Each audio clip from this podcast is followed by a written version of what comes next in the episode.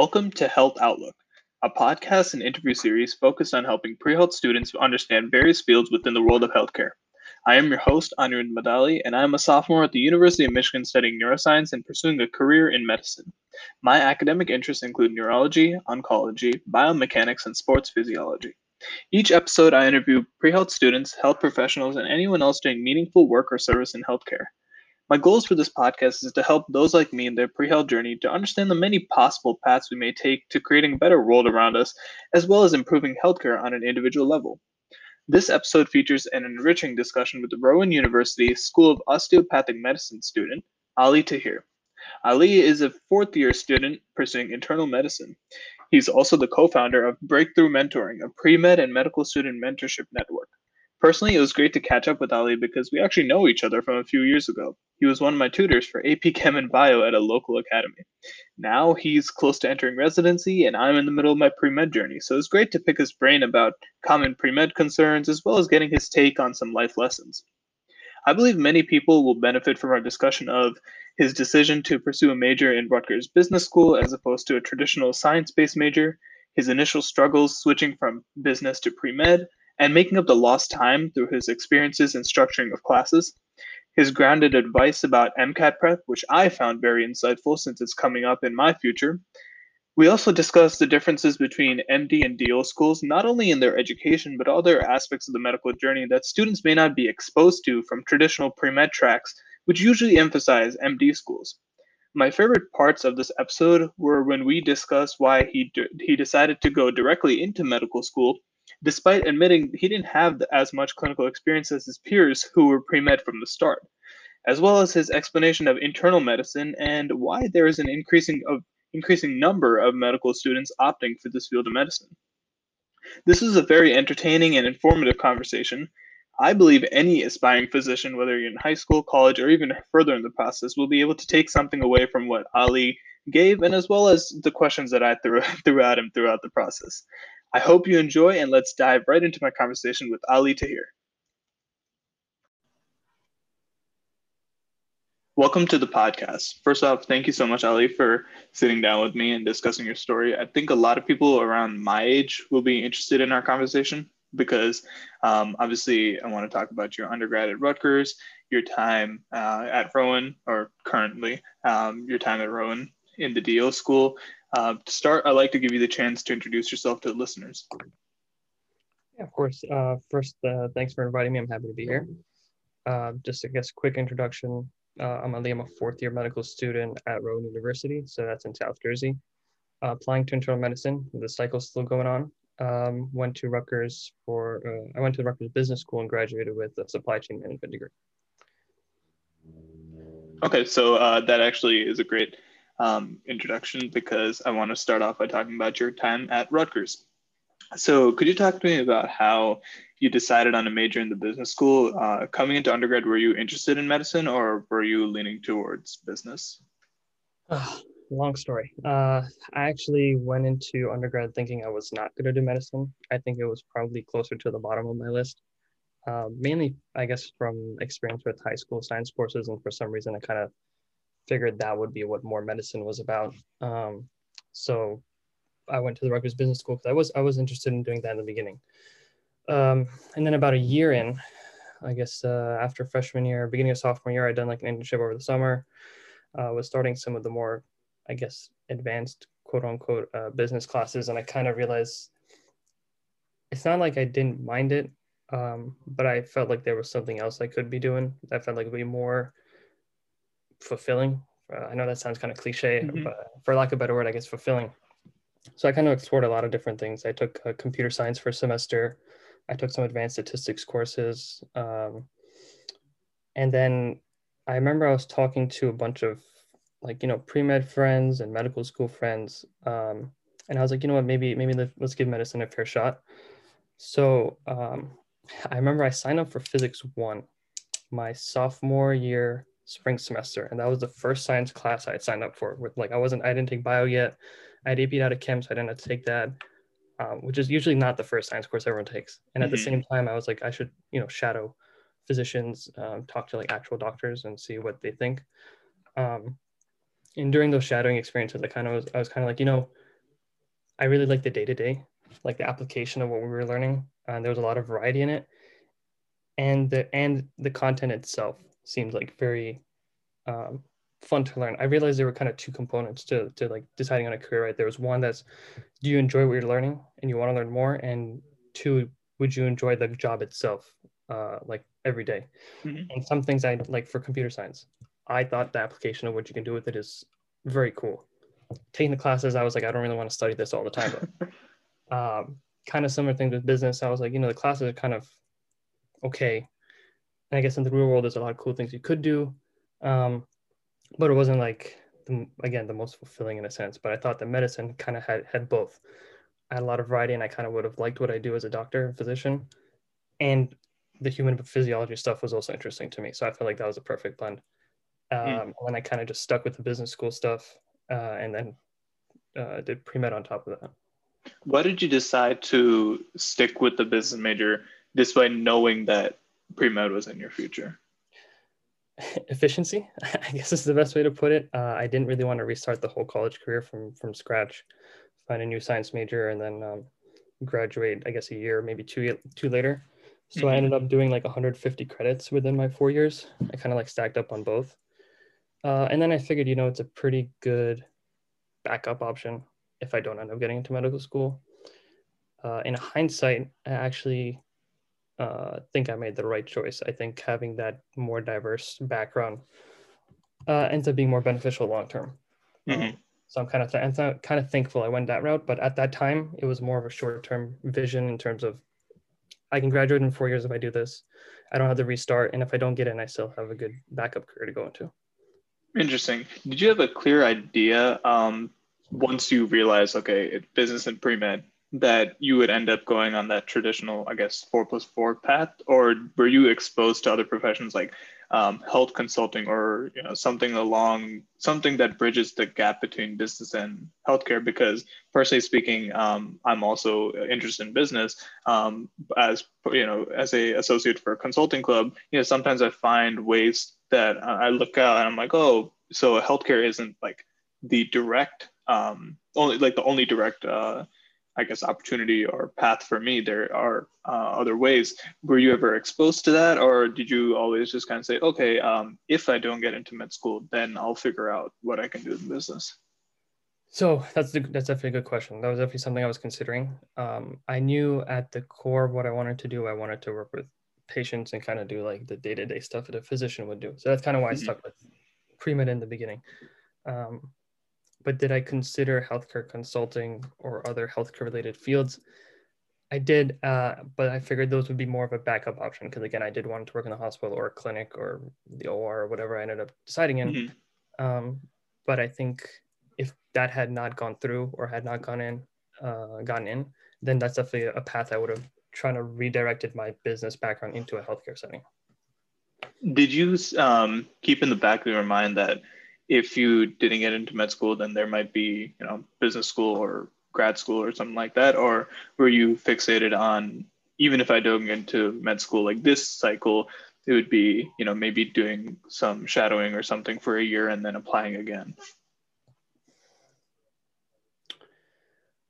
I think I kind of put that in the back burner in the sense that, you know, let me try it. Uh, let me give it what I what I have uh, the first time around. If I don't get in, I'll kind of see what I need to fix, which I uh, my guess would have been lack of clinical experience, mm. um, and reassess from there. But I hadn't thought too far long term uh, in that sense. I figured, you know, once once I know again, I'll find out why, uh, and if it's something that's easy to fix, then maybe I'll try it again. If it's uh, something I, I felt like um, not really on my horizon, then I would have changed paths. Uh, I, th- I, f- I felt like also like as I worked for a year, assu- assuming let's say I didn't get in, worst case, right? Mm-hmm. I probably would have had to work as a job. Um, and if I got a job in a healthcare related field, and let's say I loved it, I probably would have stuck around there. Mm-hmm. Uh, like thinking hypothetically. Um, yeah. But at the time, I was kind of more of like, let me give it my all at this point, and I'll figure it out later.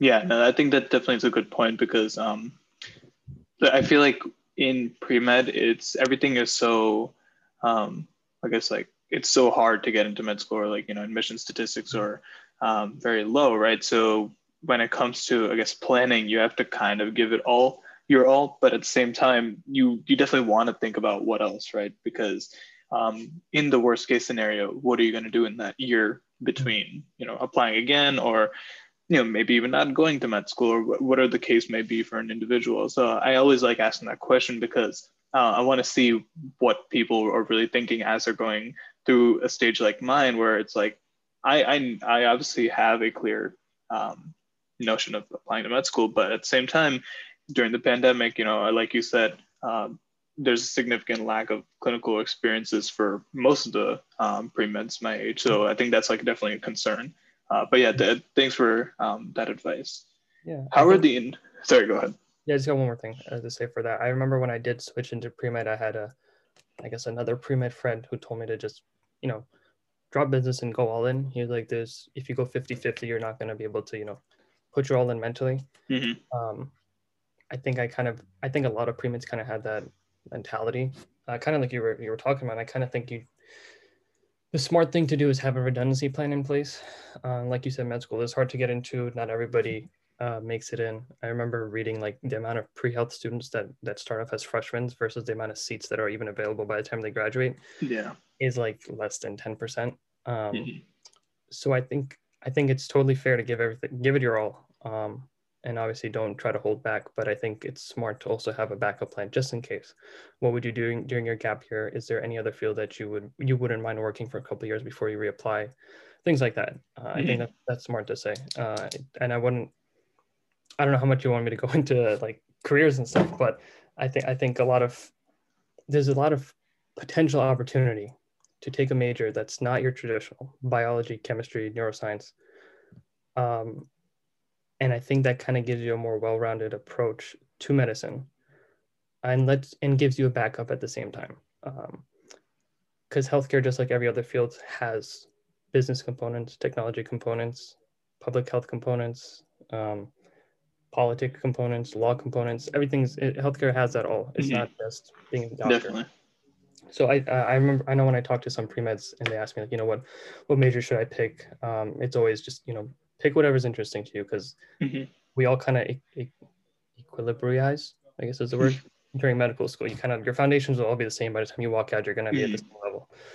Um, if you do really like biology, you do really love neuroscience, go for it 100%. If you're picking it just because it's a science major and you want it, you think it makes you look better, I would kind of disagree in that notion. Yeah, um, I think I think that's a great point.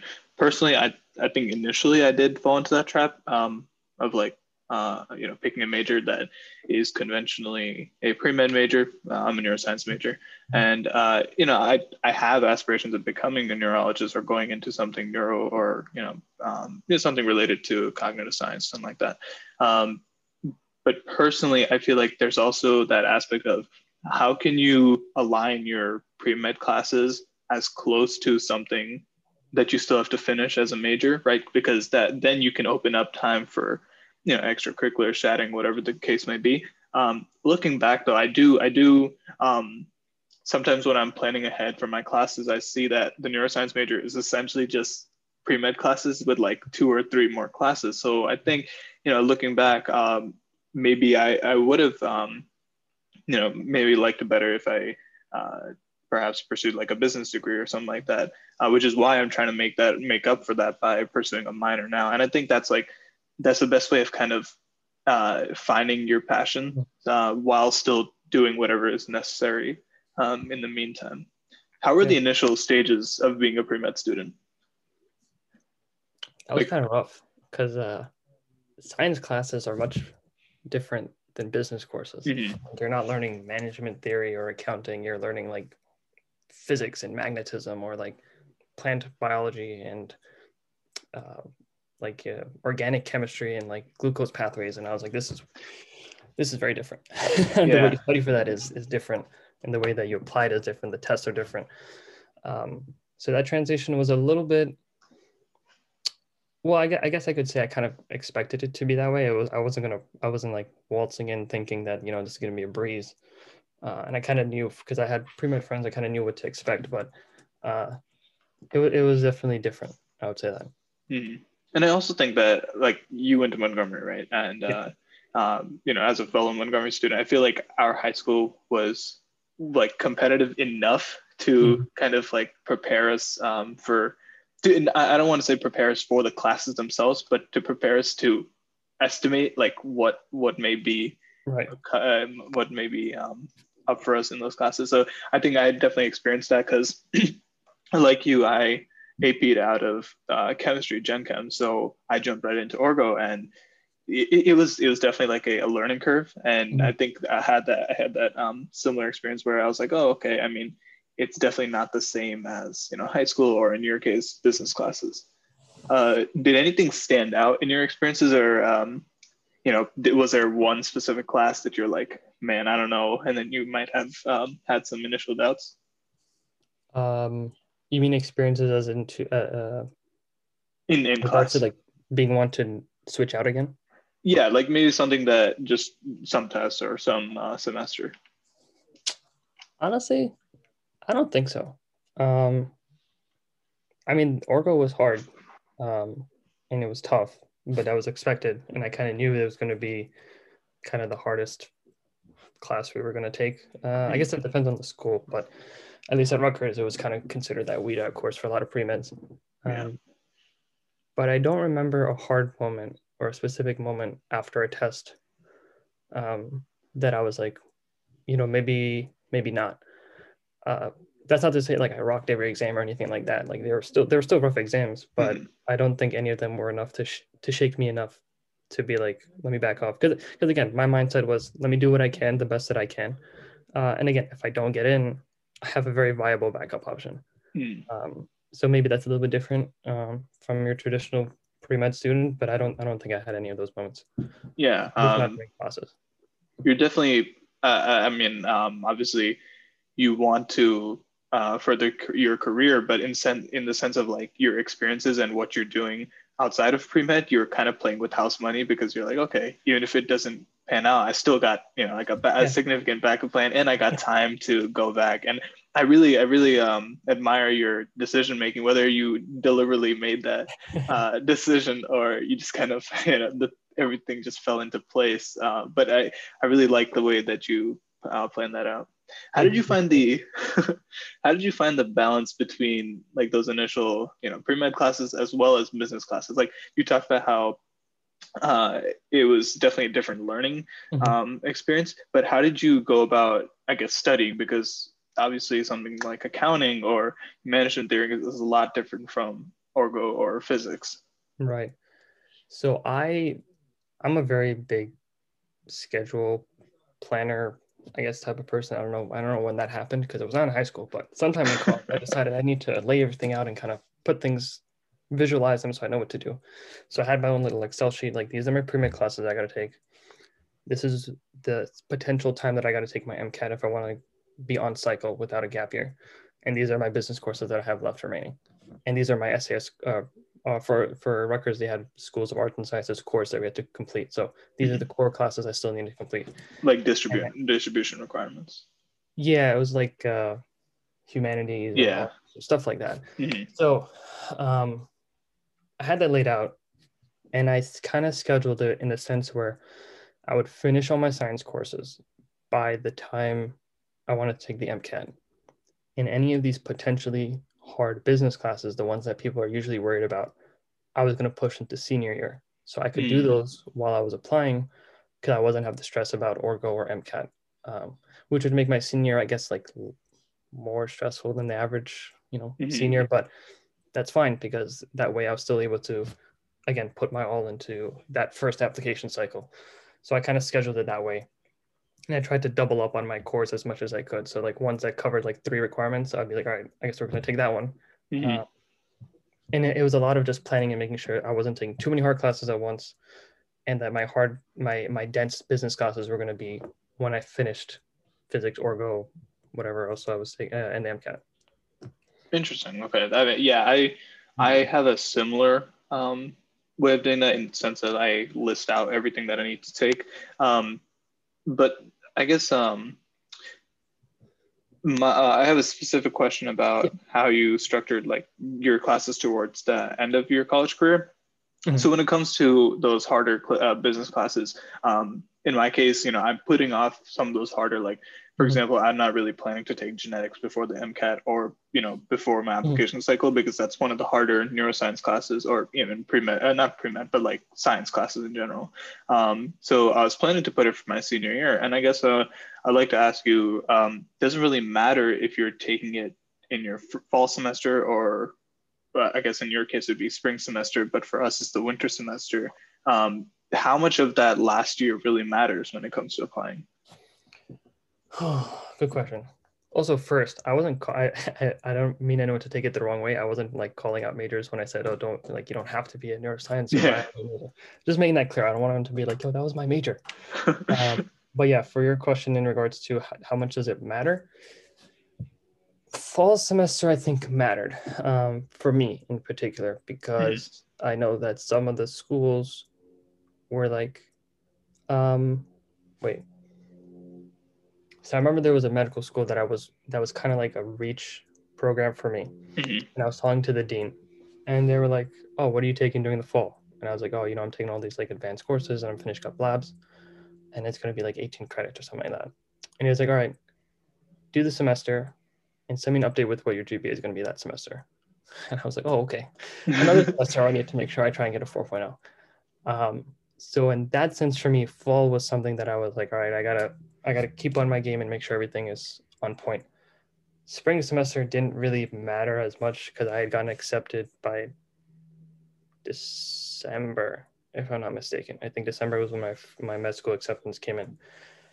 Um, doesn't mean I like didn't do anything, but that pressure wasn't there. Um, Mhm. I think if you're applying, you still wanna you still wanna do what you can during fall and spring semester. In the worst case scenario, you don't get in that cycle. That GPA is still gonna matter Definitely. um, because you don't want to be like that kid who had like a 3.8 or whatever it's considered like a great GPA, and then that senior year you got like below a 3.5, and then when you're applying, they're going to see that they're going to see that drop, and that's not going to look good. Mhm. Um, but once you once you're in, I think the consensus uh, mentality is as long as you're decent enough, it's not an issue, and it's more at that point of lear- uh, learning for for fun per se or learning for your own education. Um, I'm not going to tell people to like slack off during their senior Yeah. I don't know if I, I should be giving that advice, but I don't. I think that pressure leaves once you're in. Mhm. Yeah, um, and the reason why I guess like a good follow up question is personally I um, came in with a lot of credits and everything, so Mhm. um, definitely a little more um, ahead than maybe a traditional pre med student, and Mhm. because of that uh, I've had you know I've thought about perhaps uh, finishing a semester early. Mhm. Definitely not a year early because I know that I won't have the experiences and everything to you know really supp- supplement my application. But a semester early doesn't really change the overall timeline, right? Because Oh. it you know you like you said the senior semester um, senior year spring semester or winter semester uh, doesn't really do much um, do you know of anyone who's done similar things or do you have any advice about that Hmm. I don't think I know anybody who did it a semester early, but theoretically, thinking about it, I don't think that's an issue. Um, let's let's say, okay, let's say or it's spring or winter semester, depending on your school. Let's say you don't you don't have to do that. One, you're going to save a half semester, half a year's worth of tuition. Mhm. Um, you'll have time to, I guess, get clinical exposure if you need it, um, depending on when you're applying for the cycle. Um, or I guess you just kind of chill and take a vacation for a little bit if you're if you're already accepted. Uh, you won't have any classes. I don't see that as a fault because you because when you go to, when you apply to med school, you're you're submitting your transcript, you're submitting your, your experiences, you're submitting your CV, uh, letters of recommendation, you did your research and everything like that, and that's what's going to be talked about during the interview. Um, I I can't see a reason from my perspective as to why finishing a semester early would be in any way detrimental or or seen as a negative. Mhm. If that was your question. Yeah, yeah, um, yeah. In my eyes, it's just kind of um, it allows me to open up my schedule, like as you know, doing uh, finding a way to maybe get more clinical exposure, maybe travel a little, um, just little things that maybe I wouldn't get in, um, won't get the chance to do um, once med- you know once I get into medical school, or in the worst case scenario, to get a kickstart on building my resume in the case that I don't get into uh, a med school, you know, what's it the fall semester of my senior year. Yeah, that makes sense. I, I think that would, that's a very reasonable timeline if you wanted to do that and you have the credits to do that.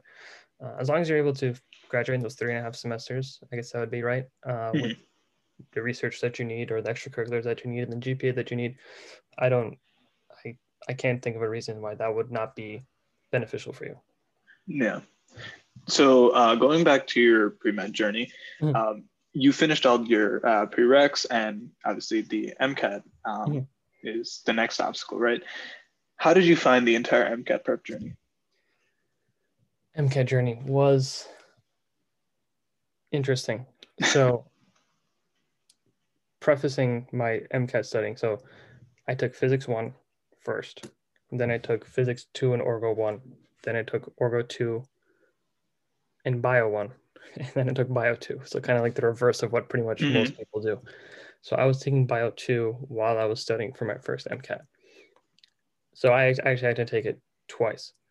Um, and, I, and I, in hindsight, I was a little bit too ambitious with what I thought I was able to do. So spring semester, I was still learning basically because I guess bio two is when you learn human biology and human physiology and stuff. So I was learning that which is going to be on my test like a month and a half later. Which which now I think about it, it's like that doesn't make any sense. Why would I do that? But at the time I was like, you know, if I want to get into cycle, I got to finish it by April. Because that's the recommended timeline that everybody had. Everyone so this is in your junior year. Yeah, my junior. Everyone was okay. everyone was kind of taking it April because that was the recommended time to take it so that you could uh, apply on time without any issues. So I was like, all right, uh, I, if I don't want to take a gap here, this is what I got to do so I hustled for it and I tried, um, and I got an okay score. It wasn't like a terrible. It wasn't like a sub 500 or anything. Um, but I knew with my lack of clinical experience, because I kind of switched over a little bit late, I needed something a little bit stronger. Mm-hmm. Had I applied with it, um, I think I still may have been able to get into school, but I mean that's I guess hypotheticals. We don't need to get into that, but I realized that I probably needed something a little bit stronger if I wanted to be a lot more safe. Um, so then I took it like a month and a half later and I just grinded out. Wait, when did I take it? So April, May, June. So I guess a month and a half after I got my score back, I just grinded it out for like six weeks and then bumped up my score to a good amount to, to score. I was like, all right, this is solid. I can apply with this without, without having to uh, worry about much. And then uh, I applied that same cycle. Mm-hmm. So I said that and then I forgot exactly what your question was. oh no, so my uh, that definitely I guess summarizes your prep journey. That was pretty much the question. Okay. Um, uh, I guess personally, I'm planning on taking it at the end of this summer. Mm-hmm. Um, so I'm finishing up obviously my sophomore year this year. So um, taking the entire summer to study for the MCAT. Mm-hmm. Um, how did you going back, would you have, if you had had the chance, would you have taken the MCAT at the end of the summer, you know, after studying over the summer, or do you think that taking it during classes is, um, there's obviously pros and cons to both, right? Uh, mm-hmm. Which one do you think is more um, efficient and yields the best results? That's a good question. I think that's very scenario dependent. So yeah. for me, I would not have been able to take it in the summer just because I hadn't taken like half the courses mm-hmm. yet. But let's say I I was able to finish it, then I think the summer would make a lot of sense because you just finished the courses. A lot of the content is still relatively fresh in your mind. And if you're not working, or even if you are working, uh, as long as it's not like full time hours, you should have enough time to properly be able to prepare for the MCAT. Um, I think actually, okay, I did say April was a recommended time. I know a lot of people taking the summer. I guess the proper phrasing is April was the latest time that I, that mm-hmm. was recommended. That April is before April, uh, junior year. Sorry, junior year. Okay, yeah. yeah. So that um, let me rephrase that. So April when I took it was the latest recommended time to take it. But I know a lot of kids took it in winter break. I know a lot of kids who took it in summer after sophomore year. Yeah. I I think having a full summer without having to worry about classes is totally viable. I think it makes sense, especially if you just finished a lot of the courses. Like let's say you just finished physics or bio or biochem or whatever stage you're at. A lot of it should uh, be fresh in memory and you have a lot of time to work on it without having to worry about the classes. On the other hand, taking it during the semester, I don't think is as scary as people think make it out to be, as long as you plan it properly. That was my lightest semester. Oh, I think okay. usually I was taking 17 or 18 credits just because I had to do both. Mhm. Uh, I think that semester I took 14 or 15, which I guess is like average, but for my schedule, it was like the lightest semester I had. And I planned that on purpose. I said, okay, if I can do this stuff in the fall, I can leave st- spring to be pretty much just like humanities classes and like a business course that I need to finish up. And that's not really time intensive. And then I can focus the rest of my time on the MCAT. Um, and I think that I think that's also totally reasonable. I don't think that's too much of an issue as well, especially if let's I would rather someone take the two and a half so freshman, sophomore, and first half of junior year to finish all their core requirements in a comfortable manner and get a high GPA rather than crash course it, have a lower GPA, and then take it in the summer, if that Mm. makes sense. Yeah. Uh, and some people take it during winter break, which is also reasonable, but you would still be studying during fall semester. hmm Definitely. What are you most proud of during your MCAT prep journey? Hmm, that's a good question. Um, I guess I'm buckling down for the second attempt because that's I, for whatever reason, had a goal that I didn't want to take a gap year. Mhm. I think that was more of a personal goal. It wasn't really founded on like some evidence-based thing, like oh, I need to if I take a gap year, my chances decrease. It wasn't anything like that. It was more of a I want to give think, it all. yeah, I, I'm think I think the same way right now. So I I, wanna be able to definitely, do this. yeah. Nothing wrong with taking a gap year, but for whatever reason, my mentality was just I Mhm. want to I want to do it on cycle. I guess possibly because a lot of my friends were also doing it on cycle. Um, I lost my train of thought. Uh, so oh yeah, proud of so. So I got the first score. It was okay. I could have applied with it, and I think I would have been okay with it. I, I would think it would have been okay anyway. But six weeks, hunkered down, went through all my weaknesses, trying to kind of revamped my approach to studying and revising, and then boosted my score about like six-ish points, which I think is I think is pretty good for six weeks, considering I know a lot of kids usually just do it in the winter break and things. Mhm. Um, so I guess I guess if the question is what was something I would be most proud of, it would probably be that six that that, that second attempt where I kind of just like went all out and I was like, all right, this is this is it. Just just do it. Um, so what would you what would be your biggest regret then? not um not being reasonable during the first attempt.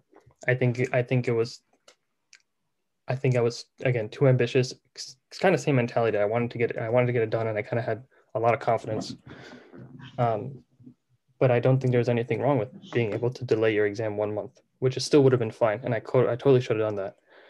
Um, and maybe I would have been fine that way and gotten a fine score, and then I would have been able to join over the summer, or like maybe that doesn't look as bad to applications. I'm not actually sure how that would be, but uh, it was, I guess, I guess that would be the biggest regret is not being more objective and being like, all right, nothing wrong with delaying it three weeks if I have to. Do you think that mentality is indicative of most pre meds, or is that something that you were just facing? That's a good question. Because I think, right, might. I think I think a lot of pre-meds are very. I mean, neuro- neuroticism is not a word for pre-meds for no reason. I think a lot of a lot of them just have uh, are very. I don't know what the word is. Goal driven, I guess is the word. You want to get into med school and you want to get do what you have to do and you want to make sure you have the best application there possibly is, um, so you can get into Harvard or whatever. Um, and I think being uh taking the time to be like all right let me push this back or maybe maybe uh being giving yourself like i guess a reality check kind of comes off for some people not not all people as a weakness in a sense like oh maybe i'm not as as good as i thought i was or as confident as i thought i could be. I don't think that's indicative of all pre-meds i think there's some pre-meds who might be like that uh, and there's some who are just like terrified of taking exams and they would have pushed it back anyway. And then there are some who are probably much more realistic and able to uh, be more introspective of where they are and where they stand and where to act or how to act. So I don't know if you can summarize all pre-meds in one, Yeah. um, but I think there's probably a group of people like that. I don't know how many, um, but I wouldn't be surprised if there was. Yeah, uh, yeah, that's a great point. Uh, I want to talk a little bit now about your extracurriculars during your Mhm. time at Rutgers. Uh, let's start with research. I've talked to guests before on the podcast about how research is usually another item on the checklist when it comes to a pre-med journey, right? Mm-hmm. Uh, especially to med school, or I, mean, I guess to for any science-based, um, you know, major student. Uh, did you pursue research consistently at Rutgers? And uh, I guess a follow follow up to that is, how did your perspective of research change as you completed your undergraduate years? Hmm.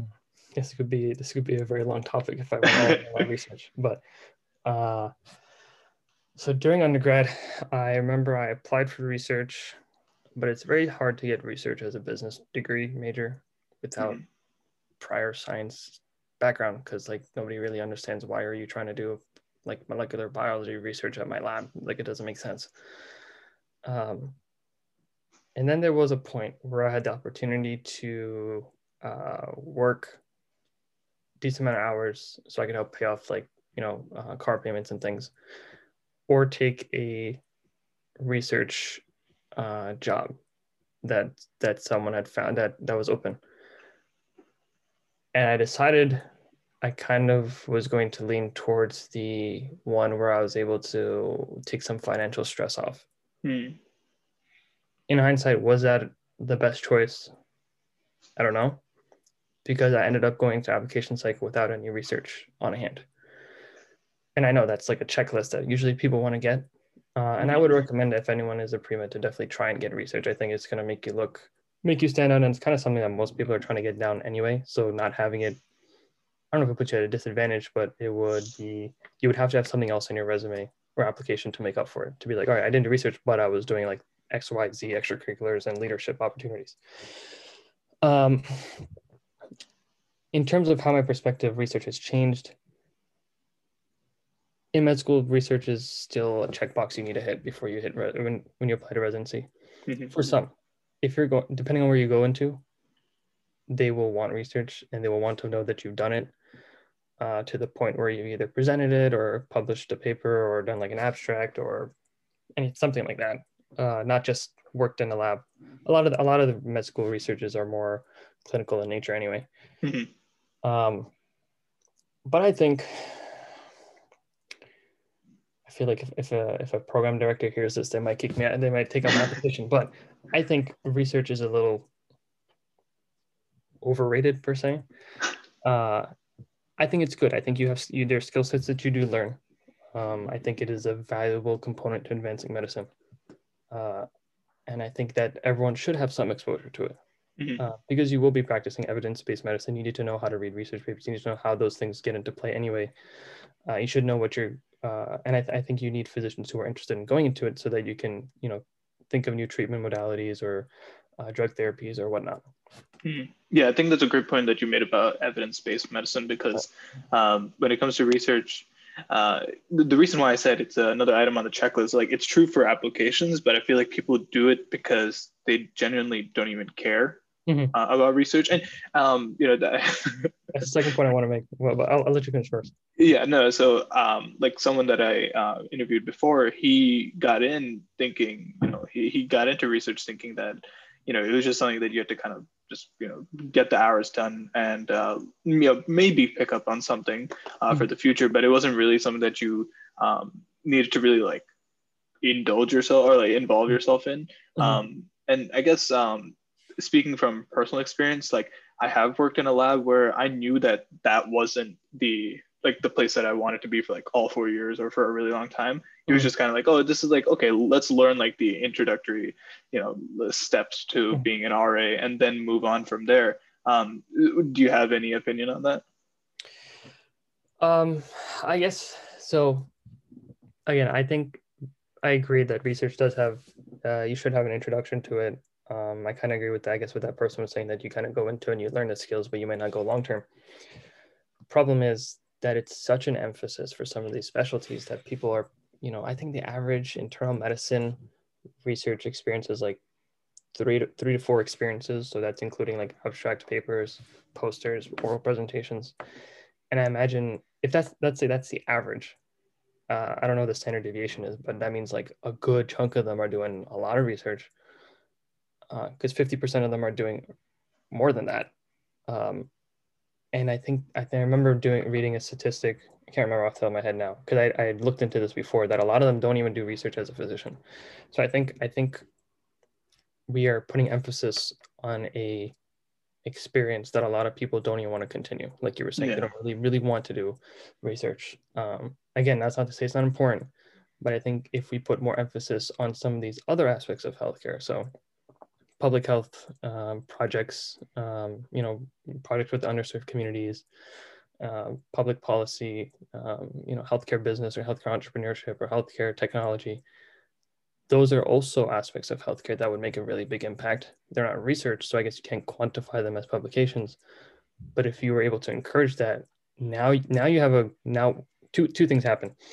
One, people are going to explore these different sets of healthcare um, so they'll have a better approach on what's actually going on in medicine. Two, more people may find these branches of healthcare that they would actually enjoy and be able to go into. And that subsequently leads to more physician leaders in XYZ subsect of healthcare. Uh, and three, you have a lot of, then you, you have less people doing things just because it's a checkbox and they're doing things because they actually want to learn about it. Mm-hmm. Um, and I get it's tougher. You can't, you can't quantify projects the same way you can quantify publications or abstracts. Yeah but I think it, I think it's gotten to a point where it's overemphasized. Um, and it, I think a lot of applications is a numbers game. Can you give me your MCAT score? Can you give me your board score? Can you give me your grades? Can you give me your um, how many things you've published or how many things you've uh, research projects you worked on? So numbers are easier to scan over than actual experiences. Um, but that's like my short, brief uh, version of uh, what I think about research. I, again, it's got its own it's got its own uses and it's very valuable yeah but i think it's become overemphasized recently or i don't know about in the past but as of now i think it's i think it's a little bit overemphasized no that's a great point uh, I guess uh, going back to your point about like aspects of healthcare, mm-hmm. one of the primary aspects of healthcare is obviously the life of a physician, right? Like the mm-hmm. actual living, um, you know, duties of being a physician. Mm-hmm. Um, and of course, research isn't the only thing that is a resume builder for mm-hmm. pre-meds. Uh, necessarily, shadowing and clinical experience is really important. So, um, I guess, uh, how did you get into shadowing? And uh, I guess like a conjoining question is: Was there ever a time where you experienced something in shadowing or clinical, you know, clinical care environments where you were like, "Oh, I don't know about this," or you know, did you ever face a doubt because of that? Uh, you mean in med school or before? Before, so in your undergrad. Pre-med. Okay. Yeah. So finding shadowing was more of uh, so I I guess I don't have anyone in my family that is in healthcare or like a healthcare specific, at least not in New Jersey. Um, so no no like physician first gen. I guess I'd be a first generation physician in that sense. I think that by definition that's what I would be. But so I didn't have like parents I could just talk to and be like, oh, dude, you know, can I come to your yeah. clinic or hospital? But we do know a lot of physicians or people in healthcare. So I was able to just reach out to them and be like, hey, I'm interested in doing medicine. Uh, do you mind if I come shadow you for like a couple of weeks just to see how how how it works at your clinic? I think a lot of mine were more clinical because hospital shadowing is a lot of paperwork and there's a lot of back end stuff that needs to go on to sign up mm-hmm. for it and things like that. So I was like, clinical stuff is way easier to get shadowing from.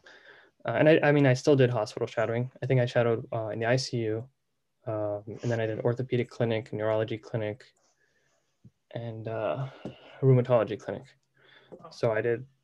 I figured it, more experience would be better anyway, just to see all the different types. Mm-hmm. But a lot of them, all four of them were family, either family friends or a friend of a family friend. Oh, okay. uh, and I think I think that was the easiest way for me to do it. It was just word of mouth because it's a lot easier to take on somebody that you kind of know. Mm-hmm. Um, especially when you're doing like stuff like clinical stuff. Uh, yeah. I know a lot of people do have issues with shadowing, which is, I guess for me, I never experienced it because I guess I got I got lucky with the community that I was mm-hmm. kind of grew up in. Um, and I know a lot of them are trying to apply to these programs. I think one of the ways you could try to circumvent that is find upperclassmen and just find out who they shadowed and ask them if they can just give you that person's email or that person's number. Because if, if a doctor took one person to shadow, they're very likely to take more. Because at that point, mm. they hmm. don't. I don't think they really care too much about if their students with them or not. COVID yeah. times are different. I'm talking about you know normal. normal yeah, yeah, obviously. Uh, and I, th- I think it's way easier to to directly contact them and get that information rather than apply through like whatever summer program that puts you through like I don't even know uh, but you're you're competing with a bunch of other people who are applying as opposed mm-hmm. to reaching out directly to certain clinical uh, certain physicians that you already know take students because that yeah. classmate you talked to already did it. Mm-hmm. Yeah, that, that's great advice. I'll definitely have to keep that in mind when things start to open up, and hopefully I can, you know, uh, I guess learn something in a clinical care setting because so far, um, you know, I essentially finished what one semester of college and then, mm. you know, everything went down. Yeah. So yeah, so I haven't even gotten the chance to do that. So I'm definitely eager to um, get into that kind of environment. Mm-hmm. I also feel like these days, uh, patient interaction uh, experiences, which is you know a lot more general um, than you know clinical care, um, is incorrectly associated with shadowing and clinical experiences because they think that being in a clinical uh, care um, you know environment or setting is the exact same thing or the only way that you can gain patient interaction experiences. Um, could you go into how you, I guess, interacted with patients maybe outside of um, shadowing or you know clinical care settings? Wait, so just to, to clarify, the I guess the misconception is that is like having patient care interaction is only possible with like clinical roles. Is that what you're saying? Yeah, like like basically only working with the physician or you know only working in a hospital or something like that. There obviously are like you know other ways to go about like through service organizations, etc. Right, right. Okay, so uh, so I guess twofold question, right? I guess is how do you find that, and then what my experiences were. Yeah.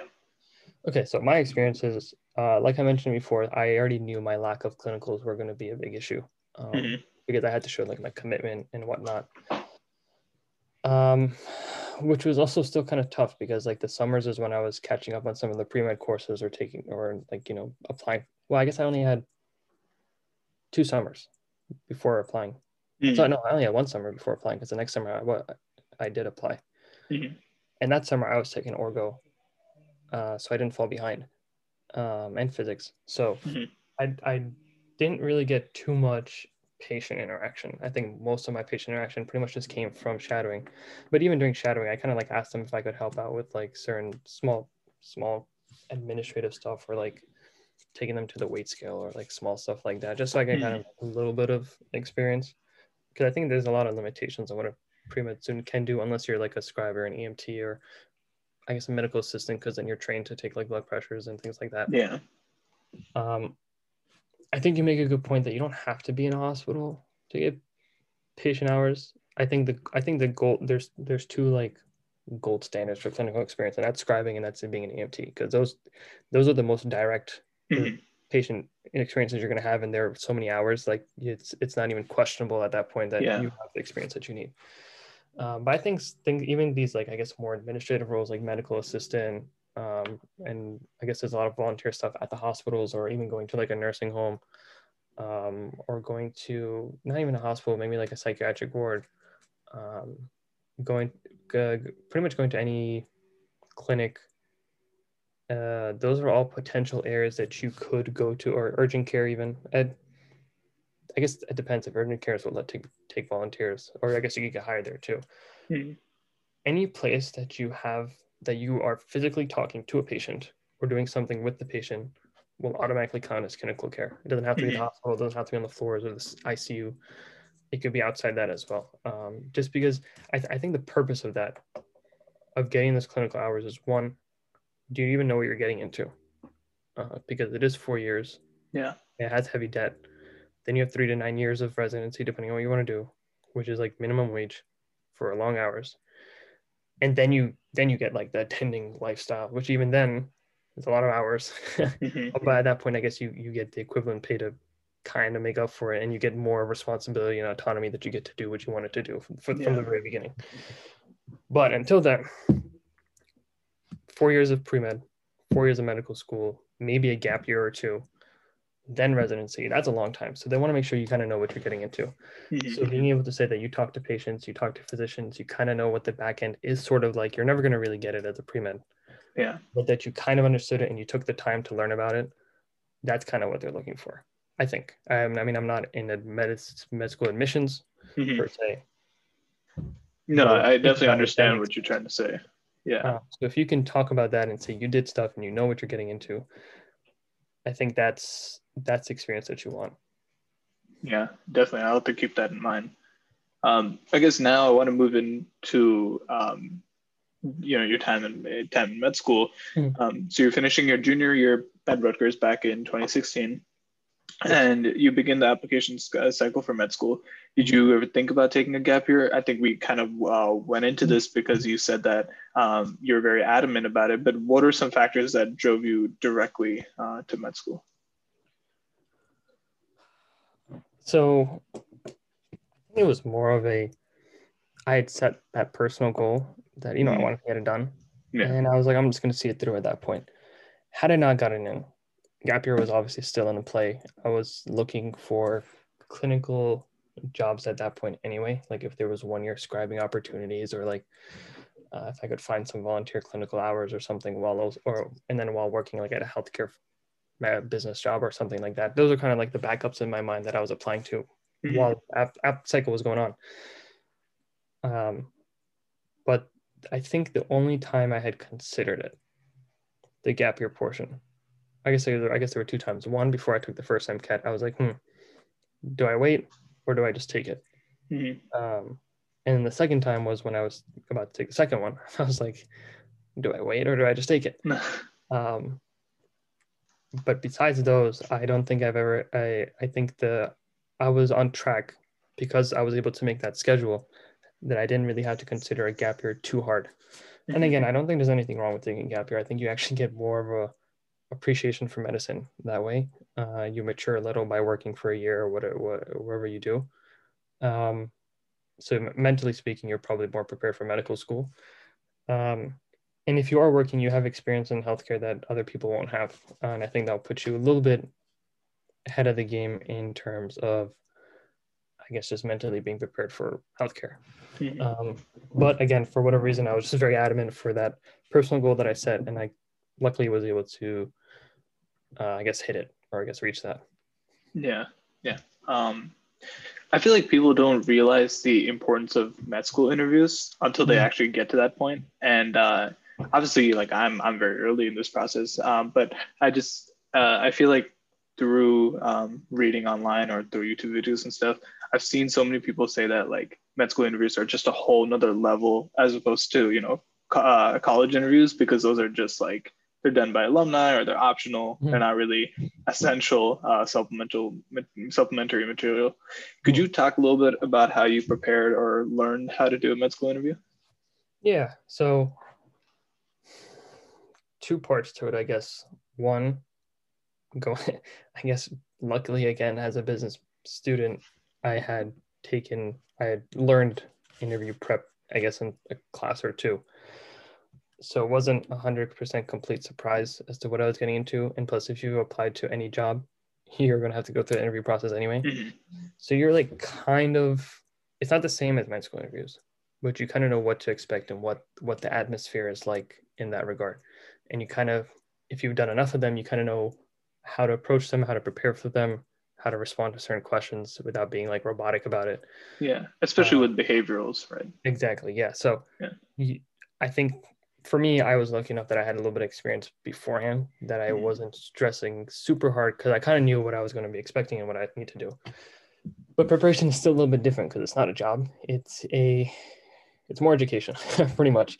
And you're going to be there for four years. You're going to pay them. Um, and they're the ones who are going to give you the education that you're looking for, hopefully, so that you can become the physician.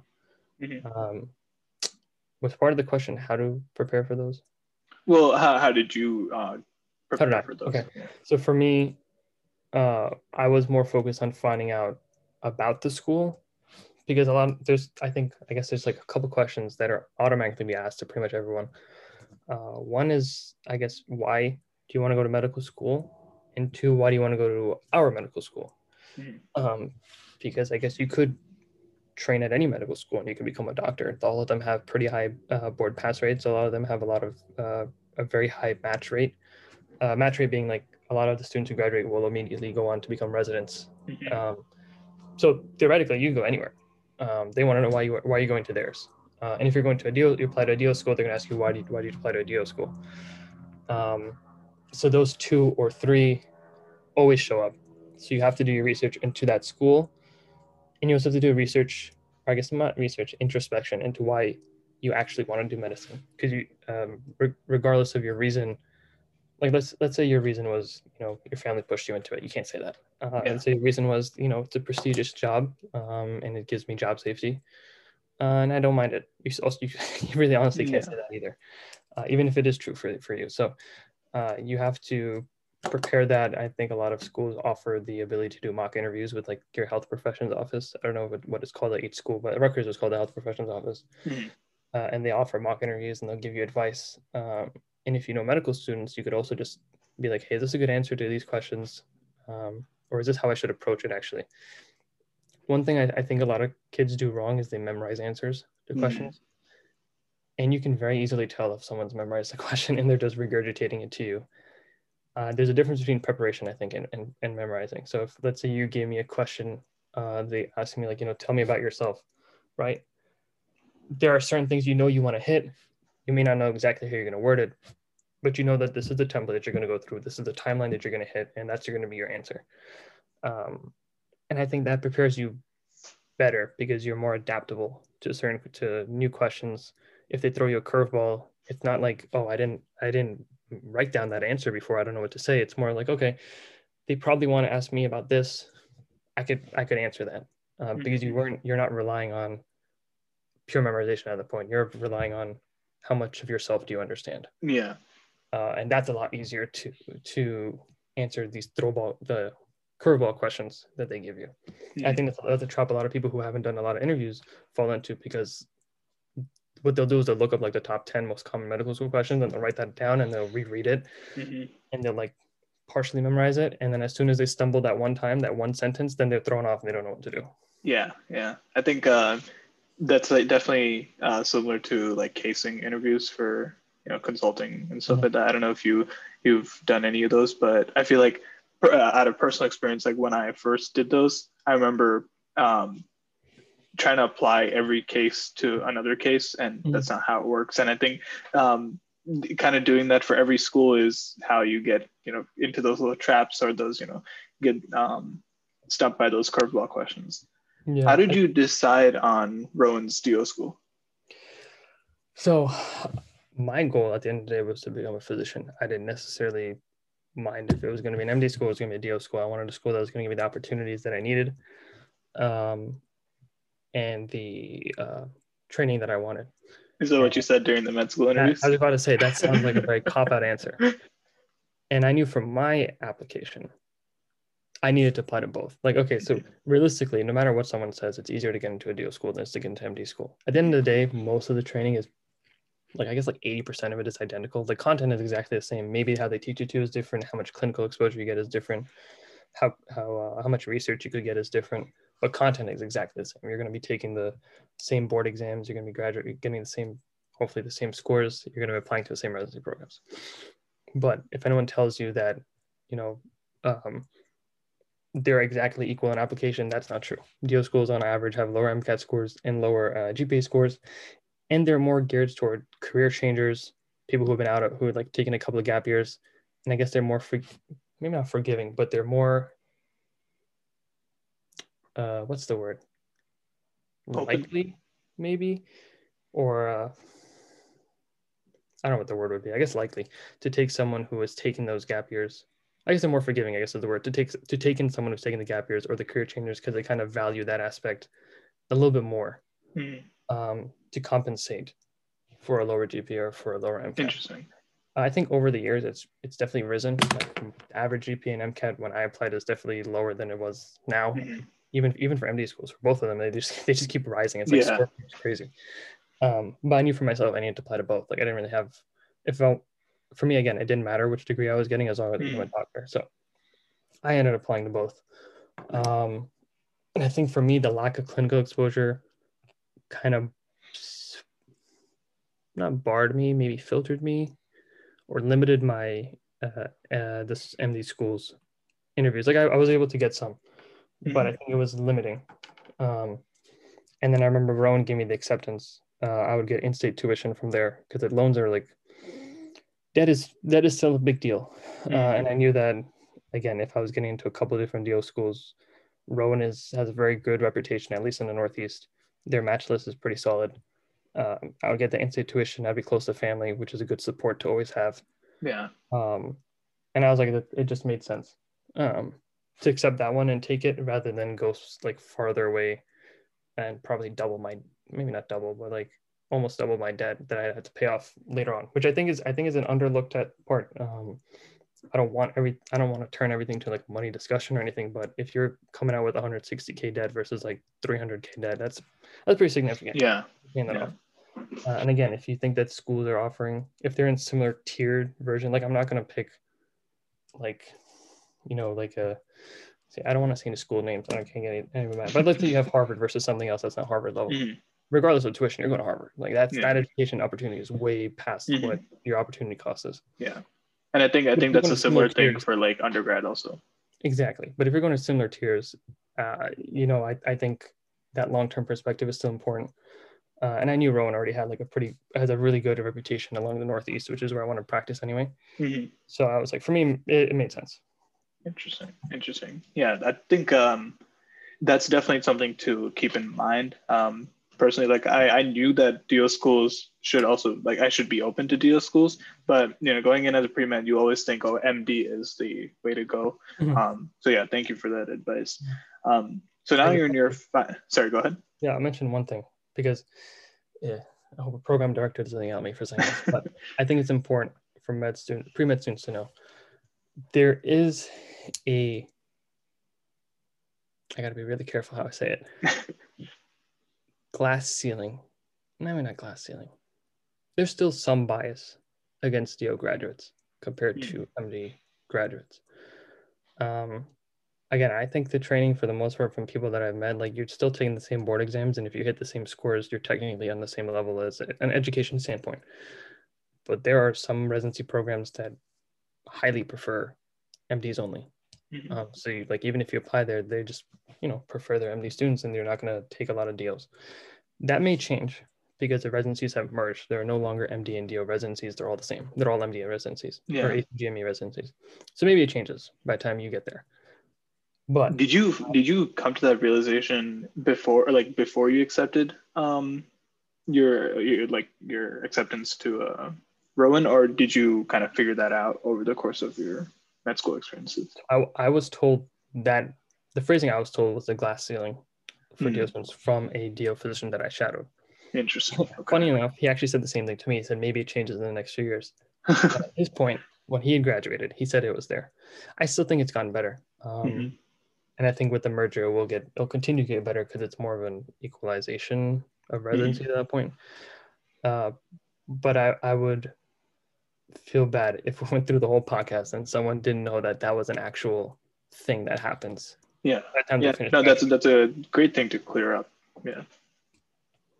But yeah, I think uh, I I mean I I guess I heard about it, um, but I knew Rowan had like a good enough education that I thought it wasn't going to make too much of a difference. Mm-hmm and for the most part, it doesn't. But there are still a few programs who will who will not be as inclined to take one mm-hmm. for whatever reason. Interesting. Definitely uh, something to keep in mind.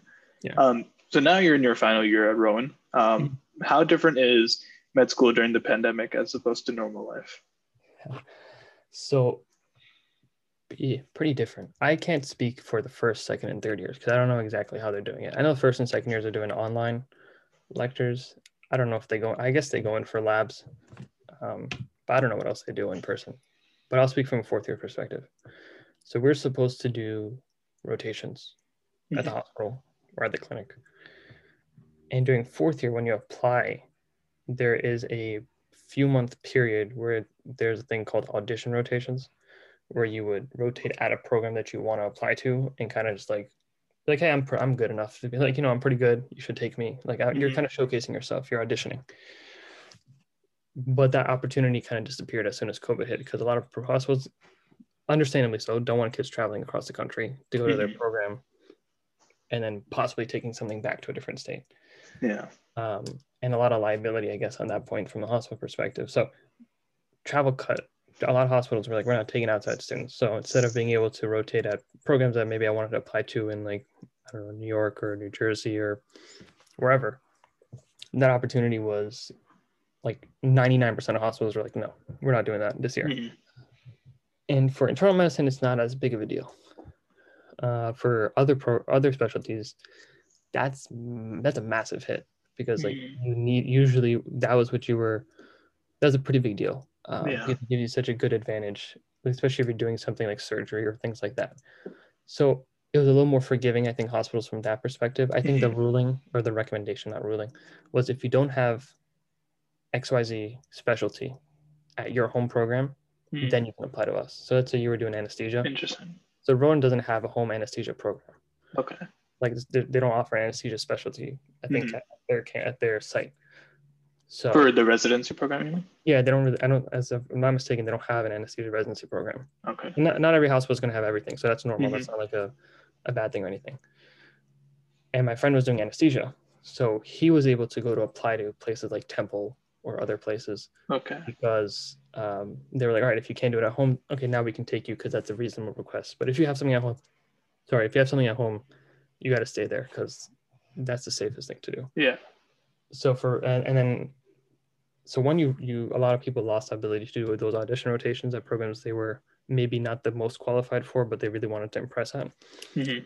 And then two, a lot of people ended up having to do a mix of online rotations, which were pretty much just like modules or telemedicine, as opposed to in-person clinicals Mhm. um, because again the space was limited in the hospital and like during april when everything was like peaked and maxed out and nobody really knew how to treat covid properly they were like all right students stay home let us figure out what's going on uh, and then like in Mhm. july or no maybe june i forget which month something around there they're like all right now you guys can come back it's kind of died down and we can handle this now Mhm. so that was a that was a pretty massive change from a rotation standpoint Wow.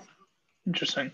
Um, I guess uh, since you're well into your cl- uh, clinical rotations now, um, how did you find a professional interest in internal medicine? And the reason why um, I'm asking this is also because I've interviewed a third year medical student uh, recently who's planning on also pursuing internal medicine. And I feel like we're seeing a lot more internal medicine physicians come out of uh, schools now. Do you know if there's a specific reason for this, or is just is um, internal medicine just a common field in general? do you want an interview answer or do you want a real answer Ooh, um, give me give me the interview first, and then the, I'll, I'll give you. I mean, they're both, they're pretty much the same. And actually, Okay. this is this is something that's actually pretty uh pretty similar. So, to answer one question, Mhm. internal medicine is common in general because it's kind of like the default field. If you don't know what you want to do, you go to Okay. you go to internal medicine. Mhm. Um, because there's like 12 different special fellowship opportunities. You could do GI, you could do pulm crit, you could do rheumatology, endo, cardio, um, a bunch of different things that you have opportunities for. So if you don't know what to do, default to internal medicine, you can just apply to one of the fellowships later on. Mhm. Um, two, it's a lot more forgiving in terms of board scores. They will there's there are programs that obviously like you know the top tier programs are going to want the best scores and the best research, Yeah. uh, but there's a lot bigger range in terms of where you can apply. Like internal interventional radiology is very competitive.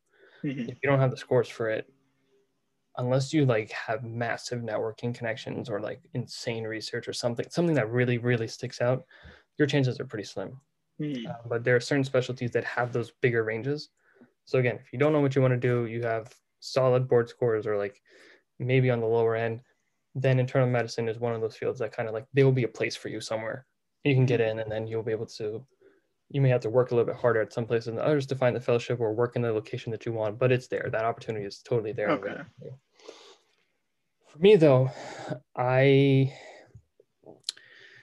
internal medicine is very broad, right? So you get to Mhm. cover like pretty much all of medicine, pretty much. Yeah. And that variety is there for you. Family medicine is similar. It's a little bit more outpatient oriented, which I do like outpatient, uh, but you also include pediatrics and OB-GYN. Mhm. I wasn't too keen on doing OB-GYN or pediatrics. I kind Yeah. of just wanted to focus on adult populations. So internal medicine made more sense from that standpoint. Second, uh, I kind of learned I kind of valued how my business background let me be a little bit more diverse in my experiences during medical school. Mhm. Uh, so certain projects that I ran uh, or other extracurriculars that I did, um, they were kind of founded on bridging those two together. And I kind of realized like, you know, if you know a lot of different things, there's more tools in your toolbox. I kind of like having that feeling. So internal medicine gives me that. Okay. Three, uh, I learned on surgery rotation that I did like working hands on. Like I like Mhm. doing procedures, but I didn't want to be in the OR all day long. Again, internal medicine offers that with if you do like a GI fellowship or a crit fellowship or cardio fellowship. Mhm. Um, so like if you put all those different things kind of together, it, it all just kind of leads up to internal medicine because it offers those opportunities specific to that. Like it, it gives me it gives me variety, gives me procedural care. Uh, I can do inpatient or I can do outpatient, and I just have a. I, I feel like I have a better or more diverse toolbox that I can use Mhm. as a physician. Wow. Oh, yeah. Um, I specifically didn't really um, know what internal medicine is until I uh, started this podcast um, because I feel like internal medicine is just something that, um, like you like you said, it's like what people go into if they're not sure. Um, so it's not really like explained really because it people just assume that it, it's that's just like general medicine. But yeah, uh, thank you for that explanation. I think uh, a friend mentioned this to me once, and I feel like it's pretty good summary. And he called internal medicine the ultimate procrastinator specialty. Like if you didn't know what you wanted to do, you can go to internal medicine, you can figure it out. Um, so I think that's again, like you're saying, it's kind of like the default that a lot of people do. Uh, Mhm. that's not to say that all of them. Like there are people like people will go into medicine because they actually do really like it, um, and there's very valid reasons to go into it. Yeah. But uh, because of the opportunities that it presents and its ability to to take in pretty much anyone, because there's so many tiers, I guess you Mhm. could call them, it becomes that procrastination procrastination or de facto specialty for people who are a little bit wishy-washy. Yeah.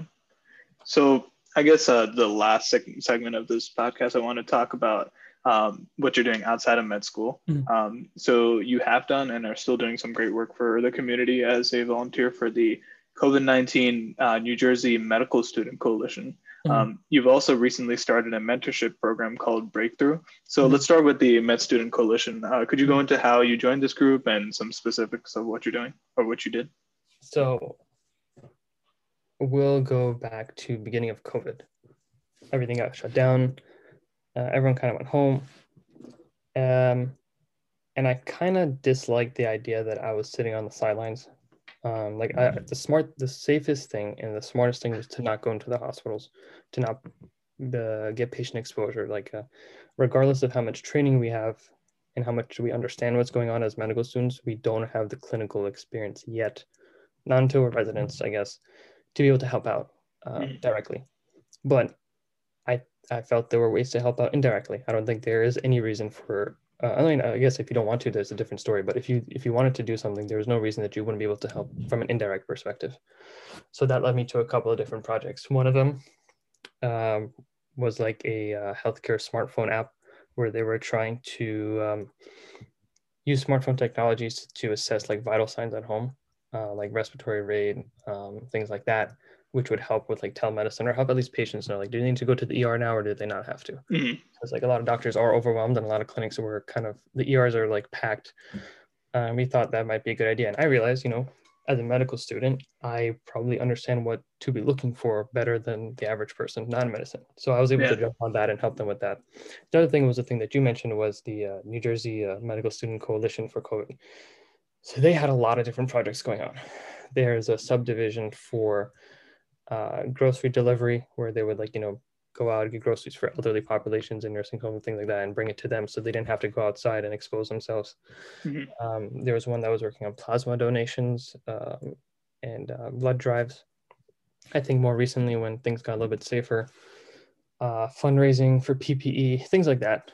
Uh, Mhm. A lot of ways to help while being safe and being reasonable. Yeah. Which I think is uh, the best way to do it as a medical student. And then the one that I focused on was more education based.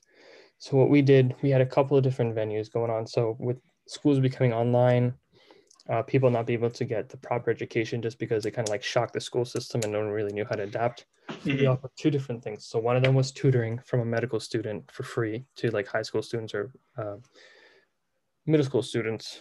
Uh, they would be able to get a medical student to help them with like their science courses or math courses if they were comfortable. Um, and the other one was a uh, personal statement application review kind of thing. So for for high school seniors who are graduating, Mhm. if they wanted someone in medical school to read over their application and give them some advice on their personal statements, um, Interesting.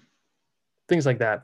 Are these specifically pre meds or are these? No, it could have been any- anyone. Okay. anyone. I mean, at this point, as a medical student, you uh, depending on where you are, you've already written one for college, you've written one for Yeah. medical school, and you're probably writing one for uh, residency. So they have like a lot of exposure to that, and Mhm. some of them are like amazing at writing these statements. So uh, we offered that opportunity as well for some of these students, uh, and that was kind of more the segment that I was focused on. Wow. Yeah, that's some great work. Um, do you think that, uh, I guess, for talking about your mentorship program specifically, um, do you think that this would still have come into play if we weren't in a pandemic? Um, or do you think some parts of it was because you had that extra time, or there's some opportunity that came out due to the pandemic that uh, resulted in this program? The mentorship program you're talking about. Yeah. Yeah. No, I don't think it, it made a difference whether there was the pandemic or not, because this was something that last November, no, November, December, I don't remember exactly the time, but me and a friend had thought about it and discussed the opportunity to do that. We kind of realized there's no reasonably priced, I guess, or affordable or um, proper system in place to get uh, pre-med students or medical students the mentors in their field. So let me expand on that a little bit. What do I mean? Um, there are services out there that will charge a good chunk of money to do a personal statement review or to talk with you for like a weekend or whatever it Yeah. may be. But let's say, let's say theoretically, let's say I'm a really bad student, call it pre-med student. First two years, I have like a 2.7 GPA, and I really want to get into med school, and I'm like slowly working my way back up to the GPA that I could get into apply. How well would I be able to relate to a Harvard med student who had a 4.0 the whole time? Hmm. Not not much, right? Their Yeah, study habits yeah. are way different than what I would need. Their mentality in each class is way different than what I would need. But you know, if I got a med school med student mentor who also had a 2.7 or 3.0 or whatever GPA, and they hustled and they worked out their way up to a 3.6 and they got into medical school, they're able to give me way better advice specific to the situation that I'm in. Yeah, yeah. And we realized there wasn't really anything in place like that. Like, yeah, you have LinkedIn, right? LinkedIn's like for Mhm. networking. But I don't know about you. As a pre-med, I also LinkedIn was useless for pre-med students. I Yeah, you- um, I, I don't think I really use it outside of occasionally like texting people like you for the podcast. Um, but yeah, you're right. LinkedIn isn't really uh, applicable to a lot of pre-meds other than from just occasionally putting up like, oh, I joined this research lab or, you know, I put a, I, I started this or something like that. Exactly, because it's more geared towards jobs, right? Yeah. Networking for jobs. Um, but becoming a physician is not your ordinary path to become a job. Becoming med school is not the same way as getting a job, or even residency is not the same way. So there was nothing really out there that was customized uh, and offered the opportunity to be more uh, affordable per se to every student because not everyone can can drop a couple thousand dollars on like someone who's been out of med school for 15 years like sure i'm sure they're great at application review and they have a lot of experience with it but if you had specific questions on like how am i supposed to study for this course or how do i bump my gpa up and how do i get research Mhm. you're not going to find that from someone who's been out of the pre-med life 15 Great years point. ago. Yeah. So that's what breakthrough mentoring was made for. Um, and it was so there's multiple transitions, right? There's high school to pre med, pre med to med school, med school to residency, and Mhm. technically, I guess, residency to attending life. So for me personally, I'll give you my own example. I have my business background. I'm going into internal medicine. I kind of want to continue to merge those two as a physician. Mhm. I don't exactly know how I'm supposed to find a mentor to help me with that because it's not common per se Yeah. there's a lot more people who are focused on research or academics, uh, which are awesome. But if I needed to find someone for my, for what I want to do, that's a lot harder to do. Um, Mhm. And I'm sure if you have your own like unique interest that you want to do, Yeah. uh, you would need your own mentor to find that. Mhm. And so what we're trying to do is, right now we're focusing on pre med to med students. So get these pre meds with their unique backgrounds, um, unique goals, unique situations, and match them with a medical student that had something as similar as possible to them, because those are the people that's going to be able to give you the best advice. Yeah. Uh, and then there's also the aspect that we're working on a high school program. So any high school student preparing for pre-medical pre-med career knows what they're getting into from day one. What do you do and how do you succeed as a pre-med? Um, because And who's know. mentoring the high school students? so the high school one, as of now, there's no direct one-to-one mentorship, but it's just a it's like a book or a program in a sense. Okay. Okay. uh, modules and classes Mhm. That would tell you this is what you need to do just so you're not like halfway through sophomore year and realizing that you're behind because you didn't know that you were supposed to do X, Y, Z. Like you didn't know Yeah. how to research, you didn't know how to do shadowing, you didn't know how to study, you didn't even know what classes were required, you didn't know you were supposed to take the MCAT. And I think if if you don't have a pre-med friend or mentor or upperclassman, you're gonna get lost very quickly because there's so much Yeah. going on. Uh, so those are the two things that we're focused on primarily. You're essentially replacing what the college advisors should be. Yeah, I guess in a sense, I don't want to, I don't want to make them mad, but yeah, Yeah. Uh, in a sense, because again, they obviously they they're good at their job uh, for certain aspects, but they're also not students, so they can't. Yeah. Yeah, that, yeah, that's what I meant by like should be because obviously they you kind of have to. It's a very like reactive um, situation for them Mhm. because like you have to come to them and ask them what to do. It's Mhm. never like here's everything. Just you know, if you need anything, then we'll um, Right. You know help you out. Uh, so yeah, I think that's what you're doing is great. Um, I guess my last question for you because I don't want to um, you know prolong this anymore uh, because obviously we've we've covered some great topics and I've learned a lot. Um, I had like a little bit of a speed round, but we covered like those questions already. So the last question is moving away from healthcare, pre med, you know, medicine, whatever, like that entire part of your life. Mhm. What do you do outside of it to keep yourself sane? Oh, that's a good question because you need that stuff to stay sane. Yes. Yeah. okay, so basketball has been a pretty big thing. I mean, it's been kind of whatever with COVID. It's kind of you can't really play properly. Like no one's playing defense six feet out. It doesn't really make sense.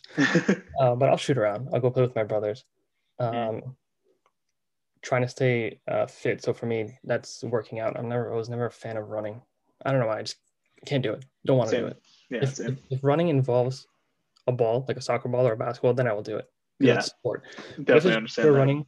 I, do I, don't know what it is. I just can't. I have a lot of respect for people who can though. Yeah. Uh, so that's another one. So like working out. Um, gyms are closed, so it's more like at home stuff at this point. Hmm. Um, and I guess for me, I've uh, used to do sports writing. Uh, I don't think I've ever. I don't think that's on my LinkedIn. It might be. I had my own sports website. I worked. I worked as a chief editor for another one way Oh, back wow. in college. Yeah, I used to have a sports blog in like the the summer before college. ah, that's pretty cool. Which Yeah. one? Uh, basketball. Yeah, I, it was. This was uh, the summer before like everyone moved moved uh, teams. So like Kawhi and PG went Yeah. to the Clippers and all that. So I was just writing like articles every day during free agency about Was it- kind. General or specific? Uh, no, it was just like me writing on like a Wix site. Okay, cool. Okay, no, because I did that before, and then I was like, yo, that's too much. So I focused on the nets only. I Oh, did that for a few years, and then I was, and then I started pre med, and I was like, I don't know if I have enough time because you got to be like, you got to be quick with that stuff Yeah, yeah, definitely. because like things get outdated very quick. But besides that, uh, that was something I know I wanted to get back kind of into. So I started like writing healthcare related things on like Medium just because like you can just post there for free and it doesn't make a difference. hmm And then post that on my LinkedIn and see what happens. But I know that's something that I've been trying to slowly get into. I also wanted to learn Python. I figured that's a good flexible programming language that could help. Um, but yeah, if your question was more like, what do you do to stay sane? Usually fitness or basketball related. I mean, obviously you hang out with friends and play video games, but Yeah. uh, if that option was unavailable, Yeah, that's a great uh, backup plan. Uh, personally speaking, I love yeah, I love hooping or uh, playing tennis in my free time, and I think that I, I don't think I'll ever change that about myself, which hopefully um, you know won't really change even yeah after we Yeah, get out of the pandemic. after that, if you if you're good at time management, you'll be able to keep up a lot of that stuff regardless. I, I know Yeah. even the residency programs that I'm applying to, a lot of them like they'll ask something similar, like you know, what do you like to do? Mhm. And they'll mention like, oh, you know, our residents get together and they play basketball like every weekend like with the, against the surgery residents, and they like make a little competition out of it. And I was like, I was like, I'm not. Um, so do I think I think that stuff sticks around forever. So tennis, yeah, I used to play tennis, and then I was I realized I was not good at it, so kind of stop that one. yeah. Uh, thank you so much, Ali, for taking the time out of your day to sit down with me. Um, I I learned a lot just just from all the various little life lessons that you threw in there, along with uh, the whole journey aspect of it. And I really hope those who have made it to the end of this episode also have picked up, you know, one or two things, if not more. Um, definitely more. Um, if even one thing, I'd be pretty happy. yeah. Um, before we finish, do you have any advice you want to share? Is it, it could be as general or specific as you want. Um, Well, I guess first is just you know thank you for bringing me on, uh, and anyone who's actually made it to the end. I don't even know how long it's been. I imagine an hour. Yeah, a little. We, we were about like an hour fifteen, something like that. Hour fifteen. Okay, that's a long one. But so I appreciate anyone who's taken it, gone to the end of this, and have taken anything out of it. Like if if anyone, if one person gets one thing out of it, I think I'm pretty content with that. Yeah, me um, too. I'm sure they will. I saw so you had a couple other uh, episodes, and I kind of like re- listened to those, and I think those went really well as well. Yeah, thank um, you. But general advice, I say just um, kind of just do what you like. Um, I think uh, career is a very important part of uh, you know anyone's life, and if you're trying to become a physician, or even if you change your mind to not not be a physician, mm-hmm. um, just do something that makes you okay with getting up in the morning and you you're you're not dreading going to work every day. Um, yeah. I think that's the most important thing because again, even if you do become a physician, there's like a billion different things you can do in it. Um, you can go into public health stuff. You can become a surgeon. You could become an ICU doctor. You could be a hospitalist. You could be any of the 50 different special fellowships that are out there. Yeah. Uh, you can go into teaching. You can go into research. Um, so just pick the classes that are interesting to you because they'll let you explore and kind of give you a sense of what you want to do in your future. Because I don't think you get that time in medical school as much. I think a lot of that exploration comes yeah during pre-med. Um, Great point. I think I think there's a lot more value in taking classes you're interested in rather than taking easy GPA boosters, which you is still also valuable because you need your GPA to stay high. Um, but I think there's a balance to make because if you're not really interested in that GPA booster, um, there's a chance that you might actually not get the A because you just didn't study because you hated it. Yeah. And it's easier to find something that maybe it's not the easiest GPA booster, but it's still relatively easy and you enjoy it. So you'll learn something from it, you'll grow from it, and you'll get that A pretty easily because you don't mind studying for it. So mm-hmm. I think that's a trap a lot of med students fall into is just I need to take these classes because I need to get into medical school, and then they kind of just ignore everything else that's going on. Um, mm-hmm. It's not it's not a narrow path. Just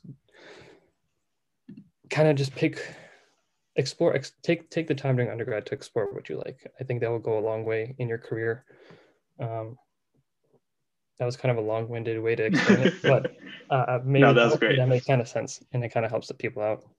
Yeah yeah that, i think that definitely will. And uh, to all those listening if you enjoyed this episode please uh, subscribe follow share um, you know this with anyone who might want to learn more about a medical student's journey throughout undergrad and now through med school. Um, and looking forward to uh, internal medicine. Uh, first of all, good luck with the, with all of that, and I'm sure uh, you know we can maybe have a conversation, uh, maybe you know a few months later or a year later, and look back to see uh, the changes in our lives. Uh, thank you to all of you who made it to the end, and I wish you all good luck. Thanks, Ali. Yeah, no problem. Thank you so much for having me on here. It was, it was a pleasure. I'm definitely down if you want to do this in another year and see how things change. definitely.